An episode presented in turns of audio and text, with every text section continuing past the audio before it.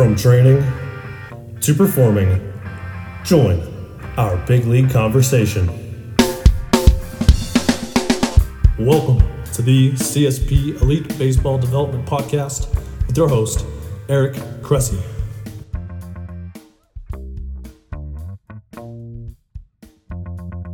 Welcome back to the CSP Elite Baseball Development Podcast. I'm your host, Eric Cressey, and this is episode 85. We're back after a brief hiatus had a good chance to gather our thoughts and come up with some new content ideas. And I've actually pre-recorded quite a few episodes um, with some really good guests that I think will be super timely with baseball starting back up here really soon. Today's guest is actually one of my really good friends in the college baseball coaching world, um, a guy who has been super impressive to me just in his ability to take over a program and build it from the ground up, not just in terms of player development, but involvement in the community, high academic kids. Um, just a really cool resource that I've had in my corner um, working in the greater Boston area over the years. So I'm excited excited for you guys all to get to know him a little bit. This episode is brought to you by Athletic Greens, the most comprehensive NSF certified for sport daily nutritional supplement I've ever tried. With so many stressors in life, it's difficult to maintain effective nutritional habits and give our bodies the nutrients they need to thrive. As a father of three young kids and a co founder of multiple businesses in multiple states, on top of still being an avid exerciser, I know that busy schedules can really take their toll on us. Whether it's poor sleep, exercise or life stressors, environmental factors, or simply not eating enough of the right foods, we can wind up deficient nutritionally. This is where Athletic Greens can really help. It's a game changing nutritional insurance policy. They simplify the logistics of getting optimal nutrition on a daily basis by giving you just one thing with all the best things. And that's why I use it daily and recommend it to our athletes. One scoop of Athletic Greens contains 75 vitamins, minerals, and whole food sourced ingredients, including a multivitamin, multi-mineral, probiotic, green superfood blend, and more. They work together to fill the nutritional gaps in your diet, increase energy and focus, aid in digestion, recovery, and supporting of a healthy immune system. This all can happen without taking multiple products. While most nutritional products come to market and stay stagnant, Athletic Greens continues to obsessively improve this one holistic formula based on the latest research, producing 53 improvements over the last decade. They invest in the most absorbable and natural source of each ingredient and go above and beyond in third party testing to ensure their customers continue to receive the highest quality and best daily nutritional habit on the planet. It's lifestyle friendly, whether you're keto, paleo, vegan, dairy free, or gluten free, and contains less than one gram of sugar without compromising on taste. They put 75 ingredients through the NSF for Sport certification to come up with a formula that's trusted by some of the world's best athletes, including our own. Right now, Athletic Greens is giving our listeners 10 free travel packets with their subscription. Simply go to athleticgreens.com backslash Cressey to receive my offer. These travel packs are perfect for supporting your immune system, energy, and gut health when you're traveling for games, training, or simply when you're on the go. They can be a great counterbalance to less than ideal on the road food options. So if you want to bridge the gap between deficient and optimal and give yourself the best chance to get nutrient diversity, then head to athleticgreens.com backslash Cressey and get your 10 free travel packets today. Again, that's athleticgreens.com backslash Cressey, C-R-E-S-S-E-Y. Today's guest is a 1999 graduate of Boston College, where he played four years as a middle infielder. His senior year, he was selected as first team All Big East and subsequently signed a free agent deal with the Boston Red Sox. He spent two years in their minor league system before transitioning to a special assistant to the major league staff role. He returned to the minor leagues for a coaching position in the organization and subsequently attended the MLB Scout Development Program. He returned to Boston College to join the staff as an assistant coach from 2003 to 2005 before accepting a regional scouting position for the Detroit Tigers. Two years later, he returned to the college coaching ranks as a recruiting coordinator and assistant coach at Virginia Tech. In the four years at Tech, 15 Virginia Tech players were selected in the Major League Baseball draft, including nine in 2010. The 2010 Hokies made their first appearance in the NCAA tournament since 2000 and finished the season ranked number 20 in the country. He then returned to his alma mater in 2010 as the head coach at Boston College, a position he holds to this day. Over the past 11 years, he's done a remarkable job building a successful program with a reputation of not only competing in the ACC and producing draft picks and three big leaguers, but also one that produces high achievers academically. Please welcome to the show, Mike Gambino. Welcome to the show, Mike. Eric, thanks for having me on. I appreciate it, and, uh, and I'm excited to be on here with you this is going to be fun because I've I've seen the rise of BC baseball over the last 10 years and, and gotten to know you too from your, your roots and, and kind of what it started as, what it's become. And um, before we kind of dig into like the BC specific aspect, I wanted to talk a little bit maybe about your path to coaching. Um, so I thought was interesting, obviously you played at Boston College, um, and then worked into you know playing some professional baseball. There were some opportunities in the kind of the Red Sox, like major league coaching staff. Then a return to some of the minor league coaching. There was you know volunteer experience at Virginia Tech into a, a you know coaching opportunity at BC, and then back to Virginia Tech. So I'm curious, like, uh, how did your path to coaching all play out? Did you find it to be a hard transition, or did it come very naturally for you? Well, the original foray into coaching, um, I actually got a call in the off season from the Red Sox, um, starting to talk to me about the idea of a job, about going into the coaching side, and you know, and and my initial response was, you know, I, am not really sure. I'm not really sure if I'm I want to coach. I think at some point, but I, I'm not sure. I might want to kind of play one more year. And the response I got was, well, we kind of think you might be better in a coaching role. so uh, I was able to to pick up on those hints that mm-hmm. you know I was my playing days were over, and you know I was extremely lucky. Spent a couple years in play ball, uh, in, in professional baseball, and um, I always sort of said I just wanted to kind of wring out every ounce of talent out of whatever I had, and I and I think you know for me I was an A ball player. I think that's really was my ceiling. It's kind of what I was, and I was really lucky to have that chance to get there and sort of have that opportunity to start coaching at that age was was unbelievable. I got great experience. I was able to spend the first half of the year around the major league staff and, and sort of just being an extra helping hand there. And then I got to spend the second half of the year in the short season in Lowell. So really, really good experience. Um, and in the middle of that, my first year, they also sent me for a couple weeks on um, to go into and help with the draft.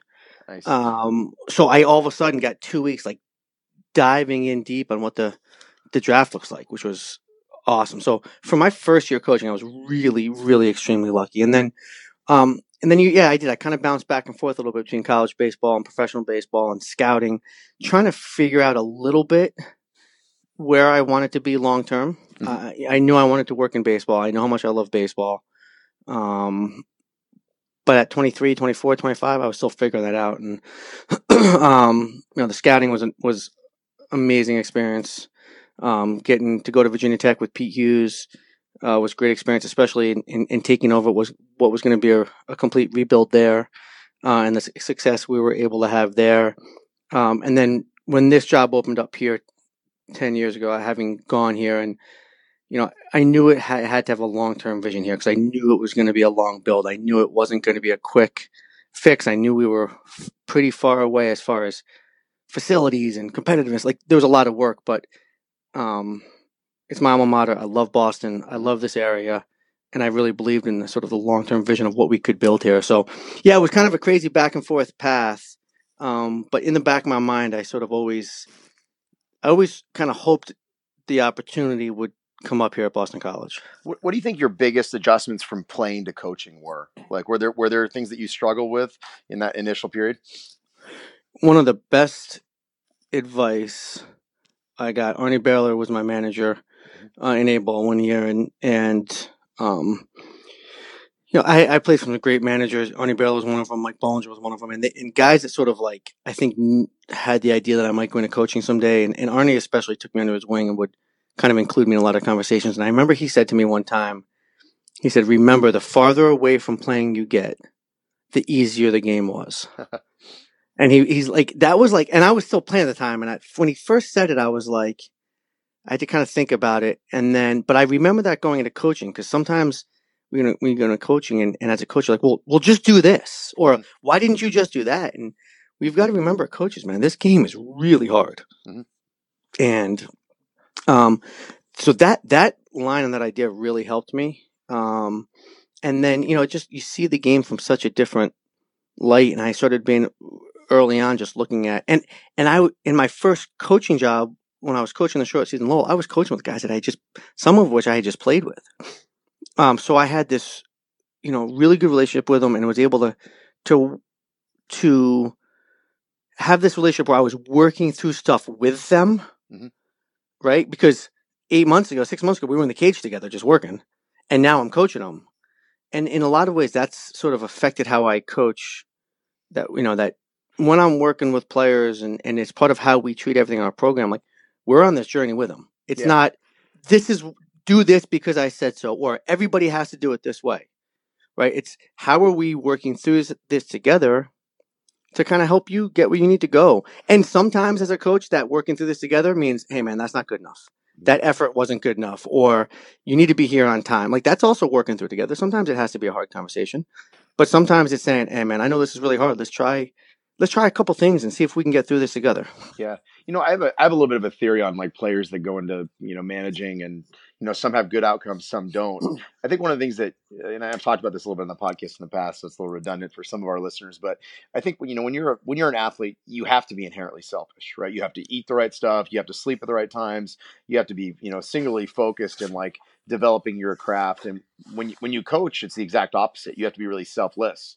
You have to invest in people. You have to get to know them on a really deep level. You have to ask questions so you can get through to them. And I always think this is why, like, you know, we see, you know, former catchers, you know, be such good managers in many cases. Like, they're forced to serve a pitching staff. It's all about serving. And like for you, you were kind of like the super utility infielder, right? Like, you could play anywhere they needed you to play. Like, do you think some of that almost like role player status was something that served you well in the years that followed?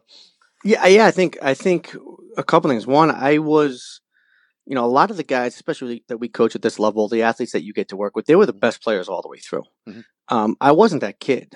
I wasn't, you know, I, I, I- it wasn't just something that always came easy to me.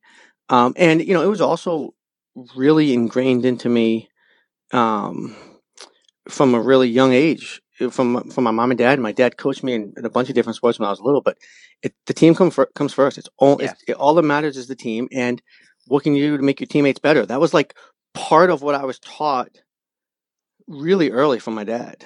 Um, and um, you know, I, I mean, I can remember even arguing with my dad going back to like you know seven, eight year old rec basketball.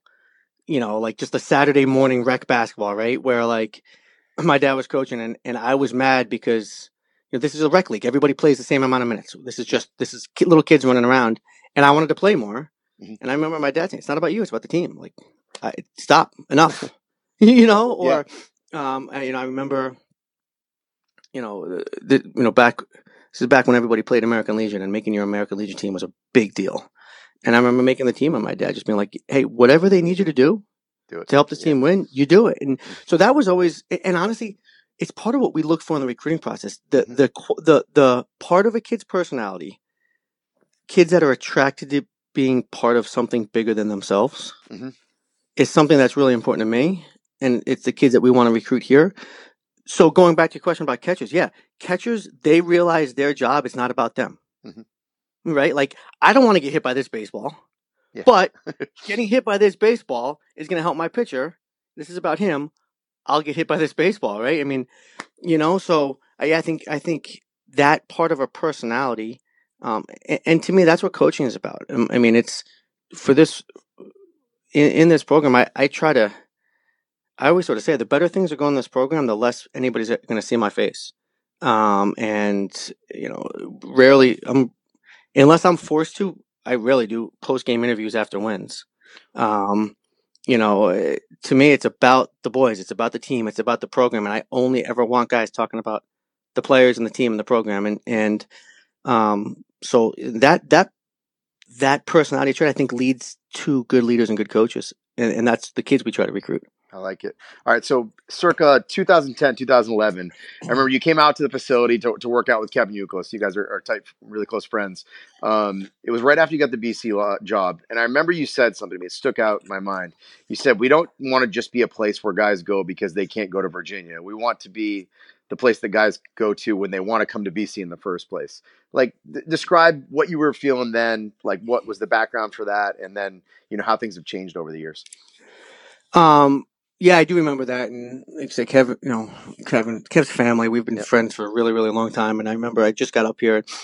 Um, a side note of that story, it's something I've always, you know, you were really just kind of starting to really build at that point, and um, it was really, it's been really cool and fascinating, um, for me to watch, and obviously we've become close friends over the years, but to take, you know, you were more than just a small little gym at that point, but like just like one step past a small little Yeah. gym. You know what I mean? Like exactly. you were just starting to expand. You were just starting to get you know, a good group of guys. uh, You know, you had a couple big leaguers starting Yeah. to come in there. People were just starting to hear about you, Mhm. and then sort of watch you, watch um, the continual build and growth that that of what you have done with your business. Um, you know, your business, your brand, your career, everything has been really awesome and fun to watch. And I, like, I'm I'm proud to watch you do that as a friend. It was, it's really cool. Um, Thank you.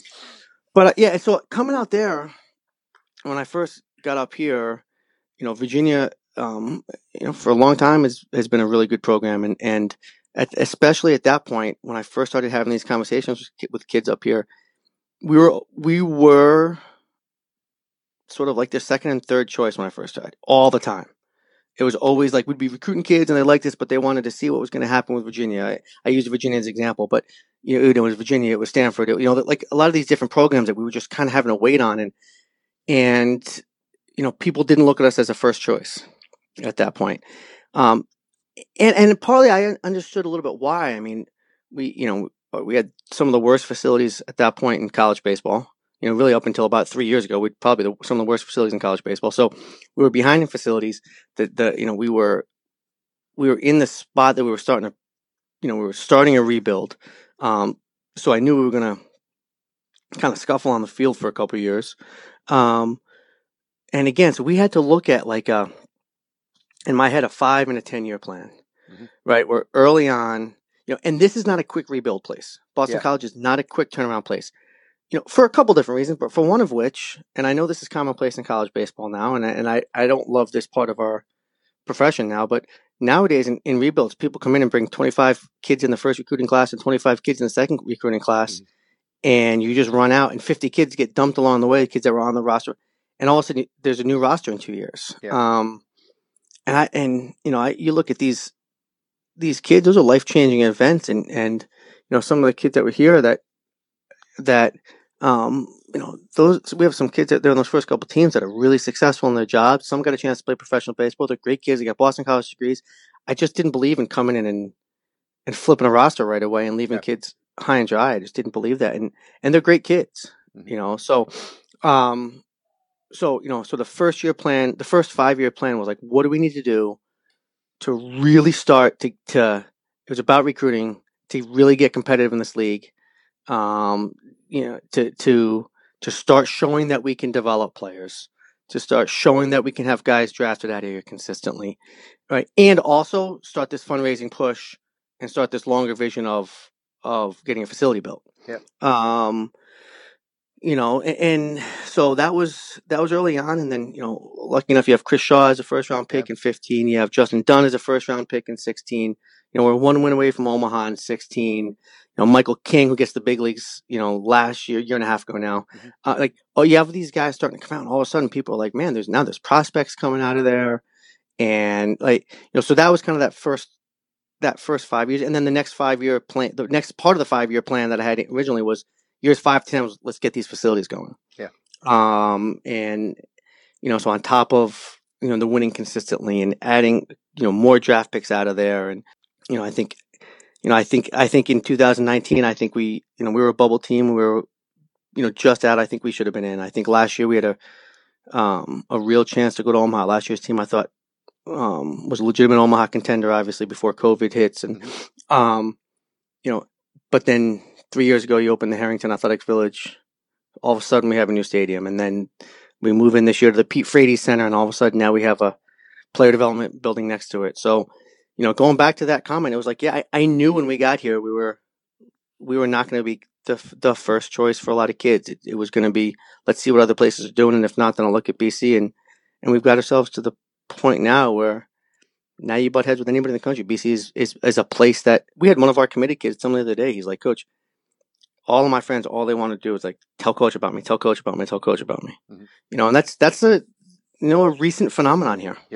I think it's great because you, know a key part of that is like development came before you thinking that anything was owed to you. You know what I mean? Like you had to come in and prove, hey, this is a, a place that's a high academic institution where we can develop baseball players, even with you know less than ideal circumstances. You know, like, there were there were cars being parked on the baseball field during football games and stuff. Like Yo, guys, yeah. guys knew that was going on, and that was something you had to recruit against in many cases. But when you start seeing Shaw and Dunn and King, you know, surging through professional baseball, and, and not only that, like you know, taking Miami right to the brink and almost and almost making it to that next level, like guys saw that, and it it automatically led to that next level of you know this makes recruiting easy this makes it easier to get improvements in facilities. You gotta you gotta show a quality product first and i, I respect that a lot. A- and and you know two things. One we never hid from that. Yep. right? Like I, I i didn't there was nothing about you know even this junior class i mean people are talking about this junior class is arguably the, one of the best recruiting classes in the northeast ever and Yep. you know with all due respect to some of those classes that springer and that like this isn't the conversation for one of the best classes ever Mhm. those guys thought they were playing on shea field Yeah. everybody that we recruited in the past we said look these are our facilities Mhm. if you don't think you can get better here then don't come. Right? Michael King still jokes and laughs about it. He's like, Yeah. sometimes I thought you weren't even trying to recruit me because you were being so honest. You're like, "I'm gonna recruit you." but like, I used to tell kids, we're going to be in Omaha on this field. You know, we're going to be in super regionals, like, you know, like we showed we could be.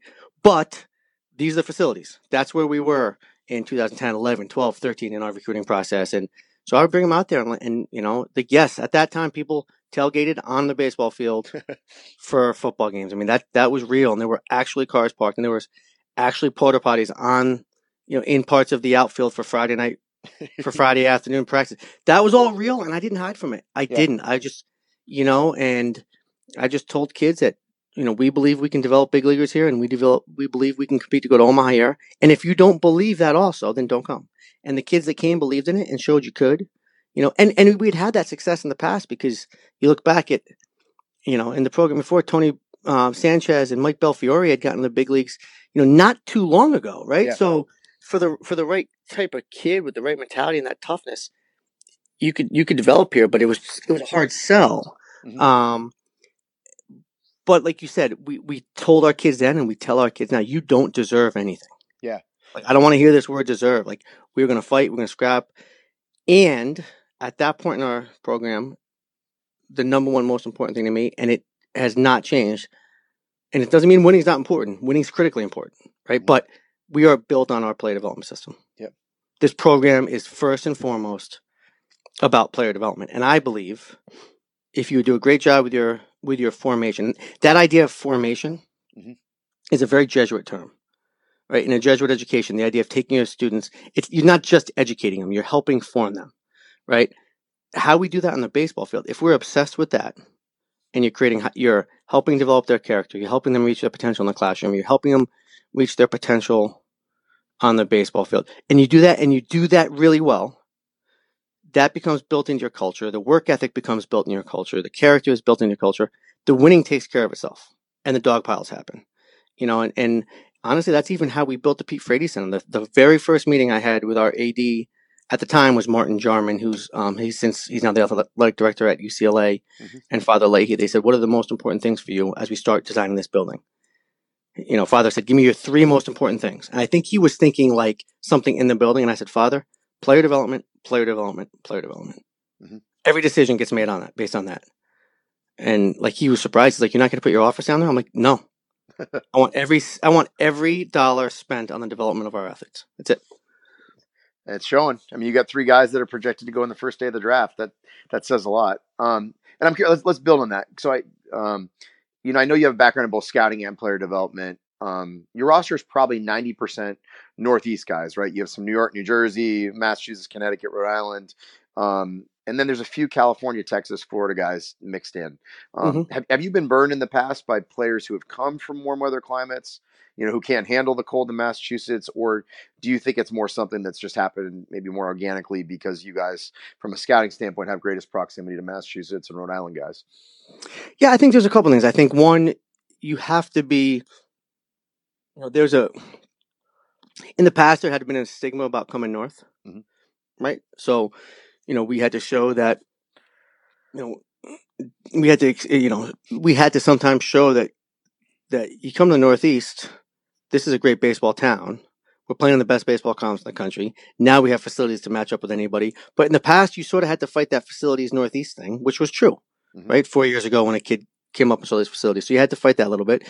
Um, you know, one of the things I do love, I love multiple sport athletes. Yep. Um, you know, I love two and three sport athletes.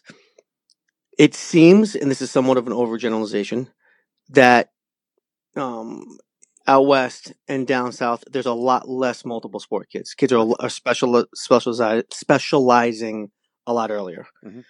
Um, and I, you know, I know there's a lot of arguments both ways. I I believe it's better for kids to play multiple sports all the way through. Mhm. Um, I think it's better for their overall development in a lot of different ways, um, both physically, mentally, everything. Um, and I just love kids that want to compete, right? Like I like I want the kid, you know, and and I hate to take a knock on the showcase culture that we've created, or whatever, but I want kids that want to go out and try to win or lose, Yeah. and choose to play, you know, football or basketball or hockey that you know, and and and be on part of a team.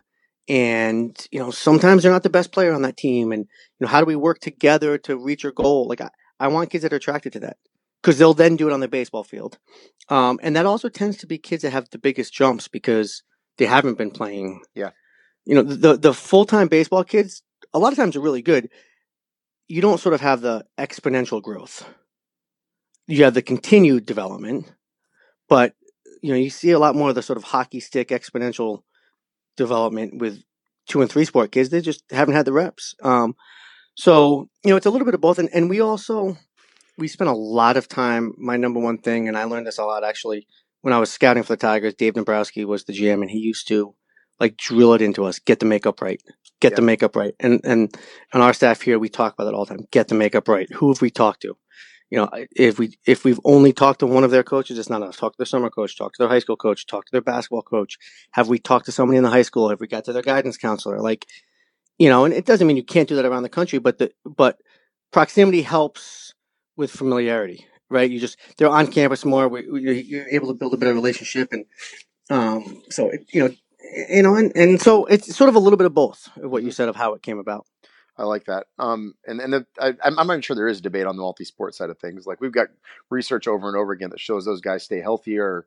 You know, if you're if you're on a field, you're going to be more likely to develop as a player. There's no doubt about it. So, um, you know, I, I, I would agree with yeah. you. I, I I have a hard time when people try to debate it. I Mhm. you know, but like there are people that say you have to specialize early, and, Yep. and I think it's bad in all the sports. I think it's bad. You know, Yeah. I, I mean, you know, this is your world. You know this better than I do. But the repetitive use injuries, you can go through each sport, and you know what it's going to be, right? And girls lacrosse is their ACLs. Yeah. Right. I mean, it's each sport has a thing that like when you're only doing this one thing, this is what's happening to your body. I think um, you know the other one too is just like from a pure, you know, outside of the actual physical aspect of it, I think it teaches you to roll with different social circles and Mhm. you know I, I even think time management. I can remember having a, a, a conversation with with Mike King and his dad when he was probably a sophomore, maybe a junior at Bishop Hendricken, and you know he was getting really excited about like more involved long toss and like developing his arm, and he was still playing hoops. So he was a guy who would go to basketball practice and he'd be playing catch, simulating long toss in the gym after Mhm. basketball ended because he had to be ready for that third Monday in March when baseball season got going. Like, like that's time management. You you learn how to make it work because you have to get the work in, and it's just it's not magically going to happen if you wish for it. You have to make time instead of finding time.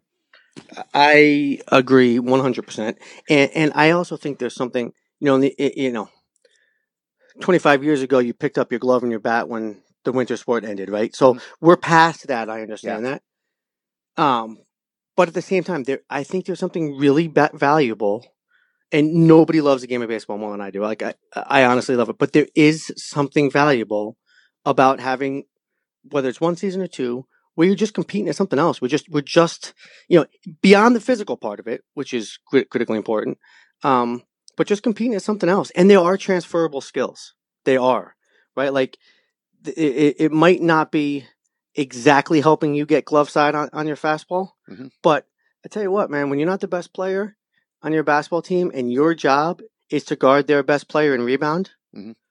like that's a transferable skill, man. The toughness, doubt. the grit, the being part of the, you know, and and you know, one of the other funny things is uh, uh, I have it with kids all the time. I had this conversation with a kid the other night. He's like, "I'm thinking about not playing basketball because, you know, and, and obviously COVID time's a little bit different, but just, you know, he, his high school season was they were going to have a shortened season. They were getting ready to get going, and I said, "Well, what are you going to do?"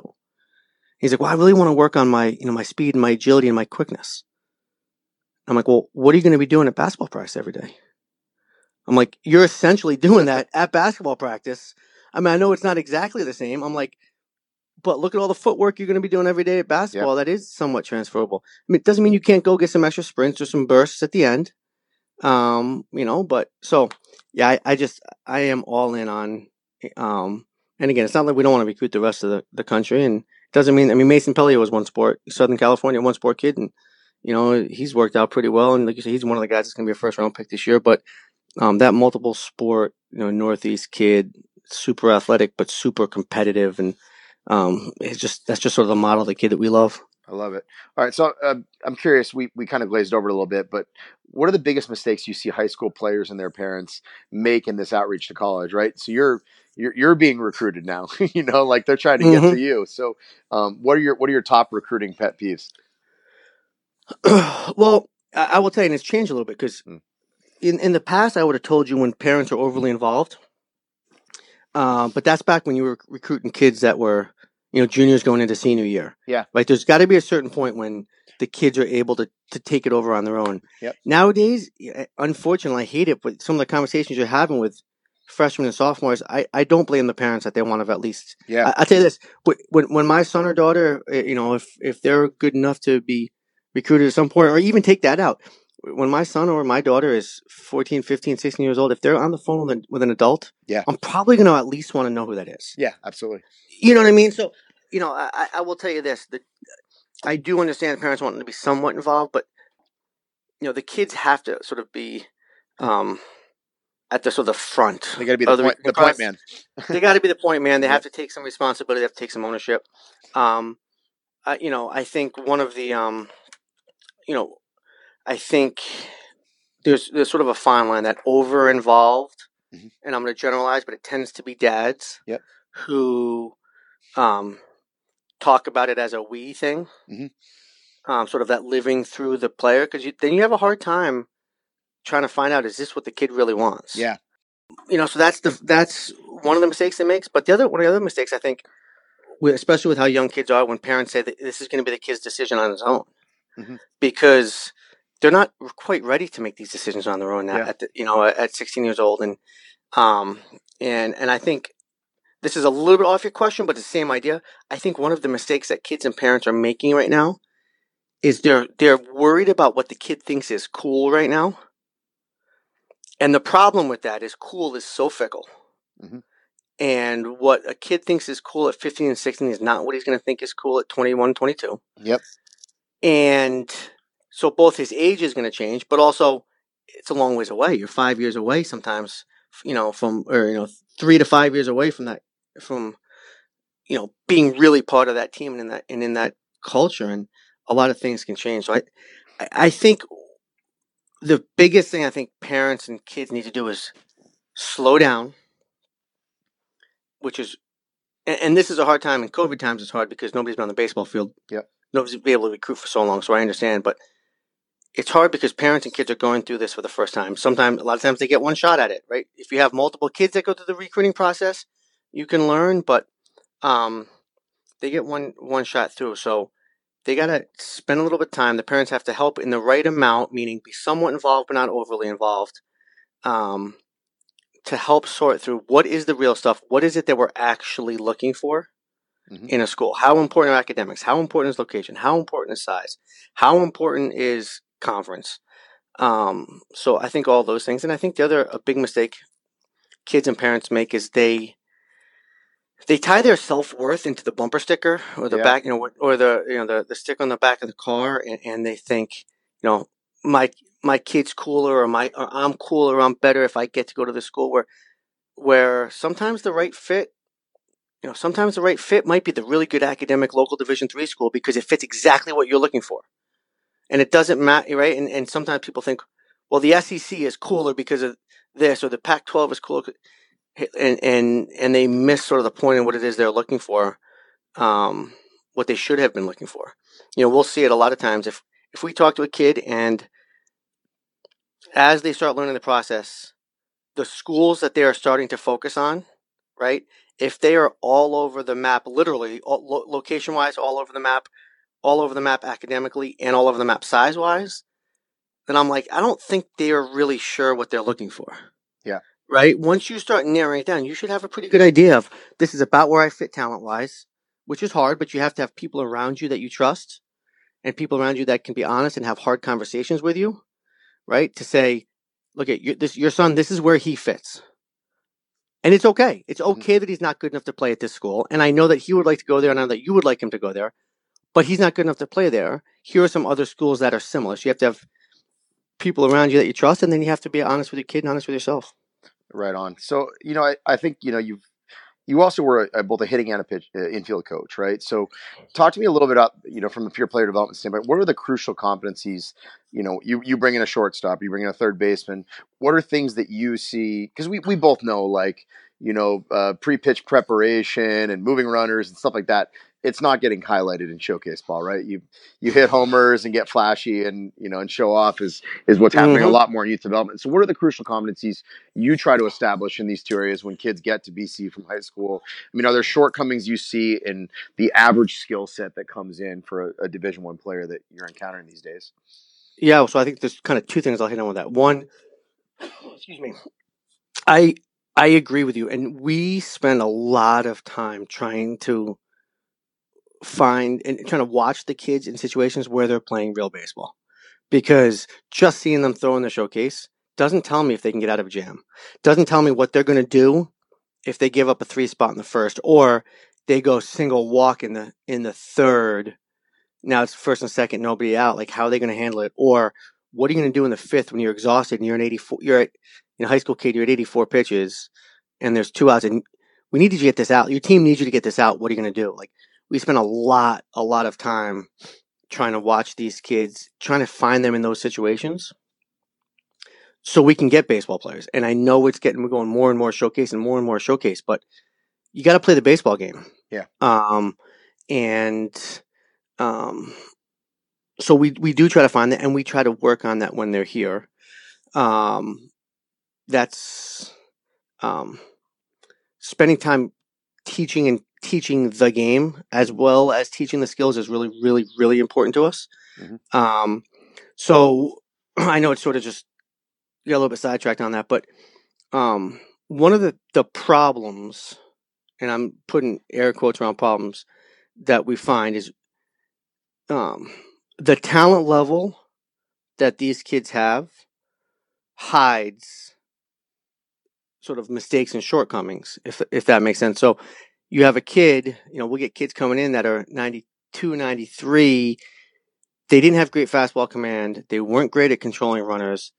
They weren't as great with their secondary as they thought because the fastball was just too much. It just dominated the hitters they were facing. Mhm. So the breaking ball might not have consistently been a strike, but they thought it was because it got swung at most times.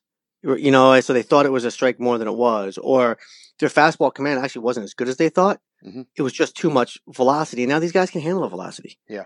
You, you know, right? So, you know, and the same, you sort of see the same thing with our infields. We get kids whose hands and feet and arms are so good that they don't have to have everything synced up correctly. They don't, their footwork around a double play doesn't have to be great. They thought it was because they were better than everybody else. You know, the an analogy that I'll use is, um, we actually get the same thing in the classroom sometimes. Well, we'll get, we get, we, you know, this is, it's, it's, a top 30 academic school here and we get kids, um, we, we recruit high academic kids. The problem is sometimes the kids we get weren't actually great students. They thought they were. They got great grades. Mhm. They had a 4.0. They got the 13 something, but they were just so much smarter than everybody that they didn't actually develop the habits of becoming a great student. And then they come here and they're like, oh man, everybody's this good. Yeah. and they have to develop the habits to become a better student. That's what we spend a lot of time with. What are the little things that are going to take you? Yes, you were better than everybody else there, but now here, everybody's this good. So now we have to go back to work on your pre-pitch routine. We have to go back to we talk about with our infielders. We go to we go back to kindergarten every fall. Mhm. How do you feel the ground ball?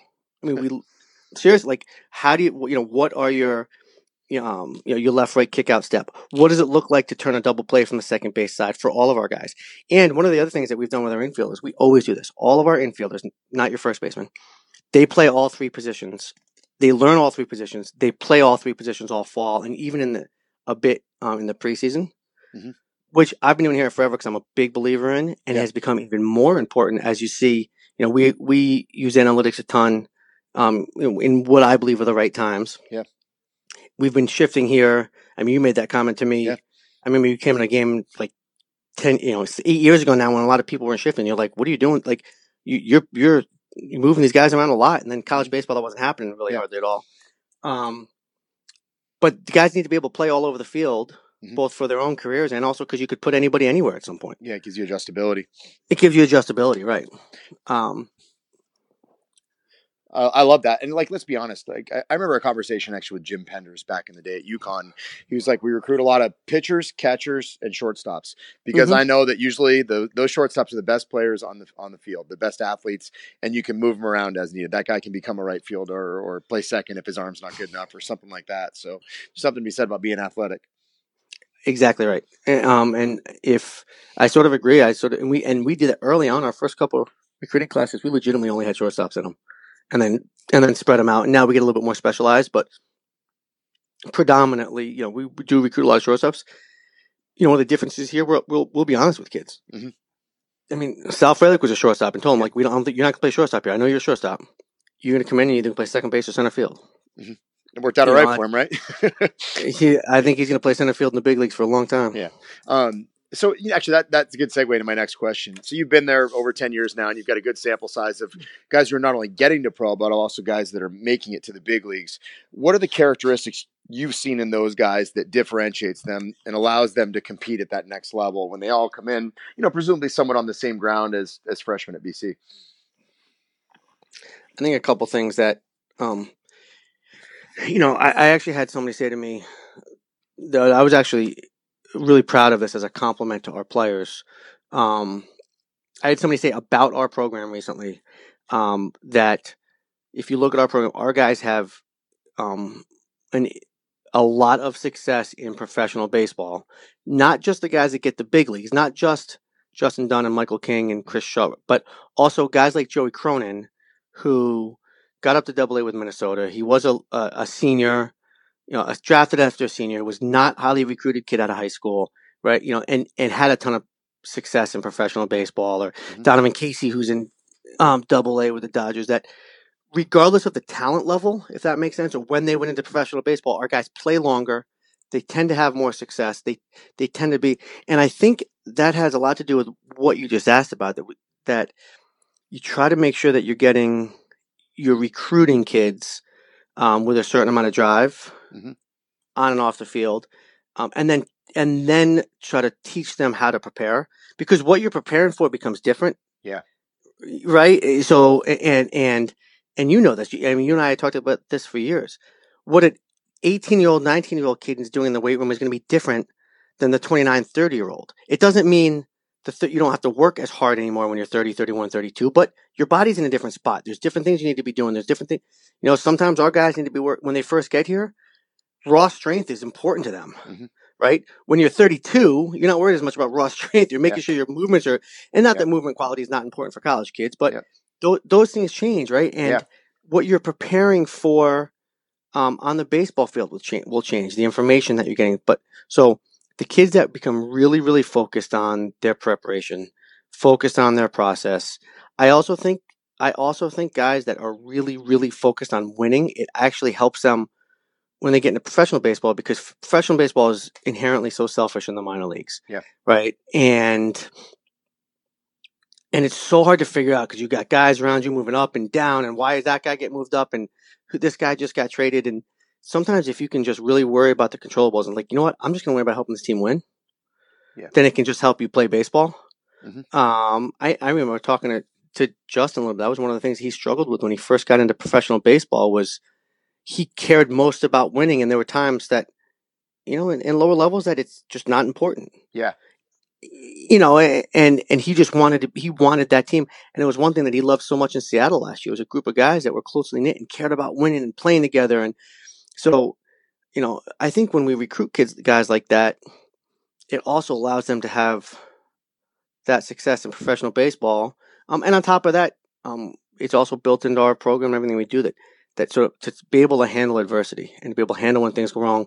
And we talk because it's gonna, Yeah. it's gonna like for all of them. So you know, and, and Chris Shaw talks about one of the most important things with him getting to the big leagues. Chris Shaw hit 160 as a freshman, actually. And and to be honest, he, he and I both joke about it, but I think he hit like 340 the last two weeks to get up to 260. I'm, t- I'm sorry, to Yeah. get up to 160.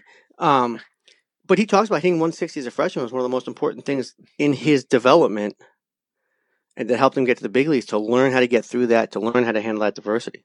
You know, I've I'm- heard I'm similar sorry, stories. adversity. and and that's not a i mean i hear stories about david price wanting to leave vanderbilt after his first semester i remember aaron judge talking about struggling at, fresno state as a freshman there there's a there's a track record of those and you know it's how those guys respond to adversity that matters the most Justin Dunn didn't pitch in his first weekend at BC. Um, and we and we talk about a bunch, a a bunch. And he didn't make a travel squad freshman year. He he wasn't ready. And one of the biggest things in his growth and development was realizing he wasn't ready. Yeah.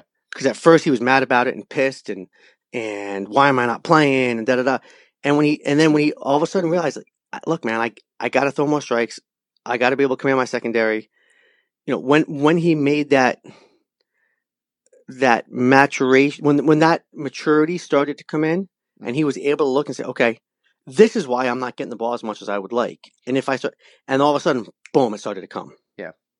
um, so you guys just did an amazing you know build out on the baseball and softball campus on on camp, complex on campus.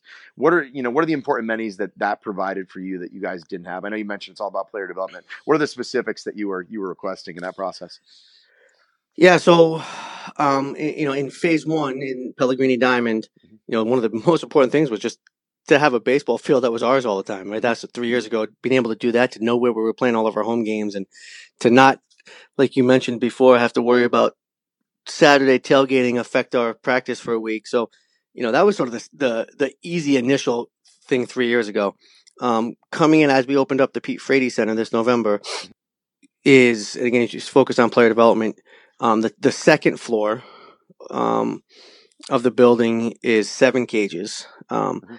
That we can raise and lower all the different screens um, to open up to any to any sort of configuration we would like. So you can have seven cages going, um, and there, or you can have some double cages if you want to go live. You can open it all the way up to throw, um, you know, to long toss and, and air it out. We can do some ground ball work. It's not a full diamond, Mhm. but you can do PFP work. You can do ground ball work. You can Yep. do all that stuff in there. Um, and then to have all the technology in there, the HitTrax, um, in there, and then one of the one of the machines that we put up there on the second floor that we're really excited about that I know you and I have talked about is the is the Proteus machine, Yeah. um, which uh, I think is an absolute game changer for us. Um, as it stands right now, we're the only Power Five program in the country to have that, and the information that's going to give us about the health of our guys uh, and the baselines it's going to give us on top of um, you know what what it's going to do for our player development, both for our pitchers and our position players. Um, I'm so all in on that machine, and I can't. I'm really, really excited about Proteus. next level. We're still working through it ourselves, um, but there's there's some really encouraging stuff that's going to be able to help a lot of programs. I think we we we we shore up all the data and what it means and how to apply it to the actual interventions. So Well, and that's Yeah. and that's honestly that's we were getting a baseline on our guys right when they come back on Mhm. Proteus. We're starting to build out our protocols on that. Yep. On that, um, and you know, I think it's probably going to be. I mean, it, it's going to be a game changer, and it's going to we're going to be slowly building in exactly how Mhm. we and, and changing how we use it all the time. Um, but it's going to be a game changer. So that's that's the second floor, um, and then um, state of the art training room, um, hot tub, cold tub, um, everything that we need to you know you know it's a training room's a place you hope the kids never have to go, but when they're in there, you want it to be great. So um, training room and then a weight room. That's not for full team lifts. We'll still do it. We have a, another weight room for our full team lifts. Mhm. Um, we have a weight room if you if you imagine um, size wise like a large hotel, like a hotel weight room. That's something that would fit maybe five to seven people. Mhm. Um, you know, we like I said, it's not for team lifts. This is your Friday starter gets a Saturday lift. It's Yeah. you know, guys get an extra lift on a Tuesday after a game. It's that type of a weight room. Every it, it, you can get a full lift in there. You just can't get. It's not thirty five guys lifting in there, which Yeah. is you know which was designed on purpose. It's it's a it's a auxiliary type weight room. It's convenience. It's big. No, that guys can warm up pre games and things like that. Those are those are Absolutely, clutch. your all your pre exactly weather. your pregame stuff, uh huh, your pregame stuff, your post store stuff, you know, and, and again, you know, you go get a great lift in there, Mhm. absolutely, um, and you know, so it might be, you know, and as we start, as we continue to move into this building, I mean, we- we're literally in the still, you know, we just moved in in November, but you know, maybe your group one pitchers lift down there on, on Tuesday night, you know, in the fall on on Tuesday after practice, like you know, Yeah. those those five guys get that lift in there, and then the other guys lift with the team say Wednesday morning. You know, you, you can you start having all those different abilities because I also really do believe in a team lift. Yeah, absolutely. I, I am all in on that of guys. Even though obviously everybody's not doing the exact same thing Mhm. in the weight room, you have pitchers and position players and starters and relievers and different guys focusing on different things in the weight room. But the idea that we're all in there together, working Yeah. through stuff and grinding stuff out, and um, I think is critically important. So I do still love the team lift. Um, you know, and then uh, on the locker room, a locker room, a beautiful locker room that we're really, really lucky and extremely fortunate to have, and, and, a, and then a, a lounge kind of connected off to the side of it. Um, so and everything's full, you know, all the technology and everything that we can put. You know, again, you talk about three years before this building. Um, we we didn't have a great place to sit down and go through film. Yeah. and, and to go through scouting reports, and now um, you can do that in the hospitality suite. You can do it on the. We have TVs everywhere. You can do the lounge. You can do the locker room. You can do it in the in. You know, we'll have to be able to have the the, the day's starting pitcher up on the TV in the batting cages while the guys are hitting off a machine that's got the same stuff that that guy has that they're facing today. I mean, the abilities, you know, and the fun thing is we've already shown that we can develop guys at a high level with no facilities. Mhm. Now to be able to add facilities and some of this technology, like we just talked about, which we've had some of, but Yeah. um, it, it's really, really exciting. It's And- really, really and, exciting. And to have it all there conveniently is key. Like I've come to realize that just having the fields and the cages and the the mounds all right there instead of having to hop in the car and drive a quarter mile up the road to play catch. It's a it's a game changer, particularly when you got college kids where there's a busy schedule and you're you're not having to track them all over campus nearly as much. and and I agree. And these kids, they're torn. And hey, n- uh, this is not a complaint, right? Because all of us would love to be where these kids are right now. Yeah. But but they have a lot of stuff going on. This Yeah. place, this place is really hard academically, and they work work really hard Mhm. um, at baseball. And on top of that, they're college kids, and they want to have a little bit of a social life, and right. So like, there's a lot going on in these guys' lives, and and and then when you add in their draft year, when you add in the um, you know, it's you know, in, in the fall having a mix in meeting with scouts and and and and you know, which is are virtual right now, but like there's a lot for these guys. So if you can make it simpler on them, um, and make the you know make their life a little bit easier, like you said, we can you know we can throw here, we can long toss here, you can get your arm, you're gonna get all your stuff done, and then you can head out. It's great. I like it. All right, so we always do a lightning round on the tail end of everyone. It's kind of quick hitter answers. What's one book that every player should read? Uh, one of my favorites um, that I that I really believe I think it has changed this. The idea has changed some some careers. Um, Carol Dweck wrote a book, Mindset, Mhm. talks about um, growth mindset versus a fixed mindset. And I think for young kids, I think a lot, lot, lot of kids that we recruit get stuck in a fixed mindset when they think they're either good or bad at something. Mhm. And learning and understanding that idea of no matter what it is, I can get better at it. Mhm. Um, I think that's it's a game changer for a lot. That I that idea is a game changer for a lot of young players. Love it. What about a book every coach should read? Um, I'll give you. Uh, let me give you a couple. Actually, one I love Tony Tony Dungy's stuff. Yep. Um, so he's got a, a couple.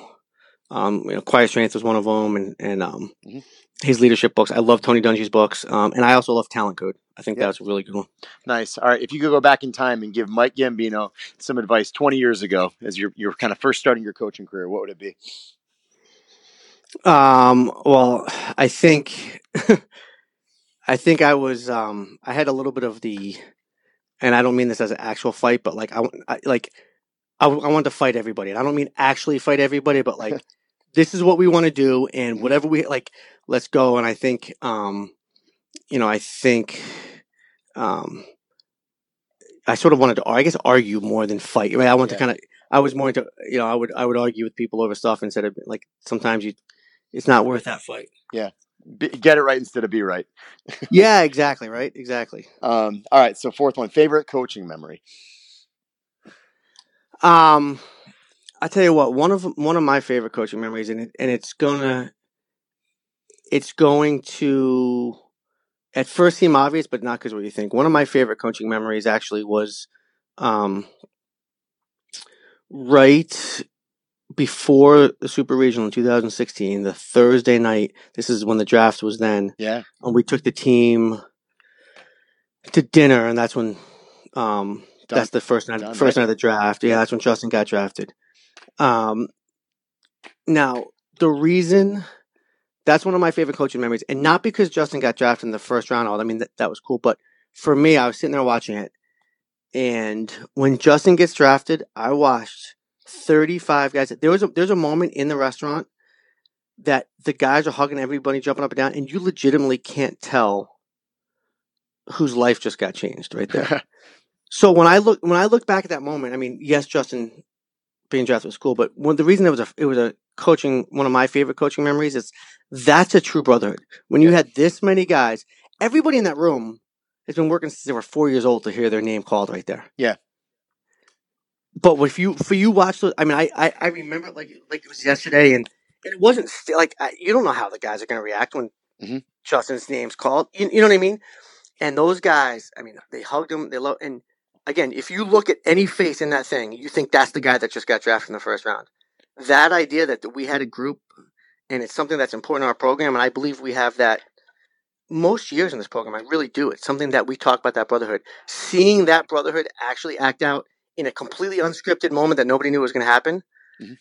um, is one of my favorite. Is one of my favorite coaching memories. I love it. All right, last one. We have a lot of kids and parents who listen to this podcast together in the car on the way to games or practices. If you give one bit of advice to the kids and the parents, what would it be?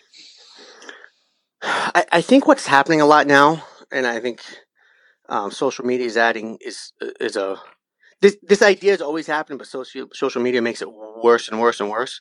Um, is everybody is so caught up in what everybody else is doing, Mhm.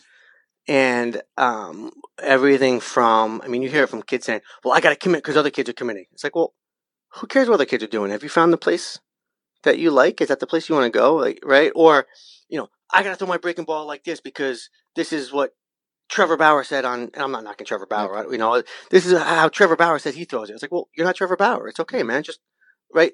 I think kids, parents are so caught up in what everybody else is doing instead Yeah. of just focusing on on what they're doing. And you know, this somewhat lo- loops back. Not to get too long winded about it, but when you talk about our hitters and infielders, one of the things that's really important to me is help these players become their best authentic self. Yeah.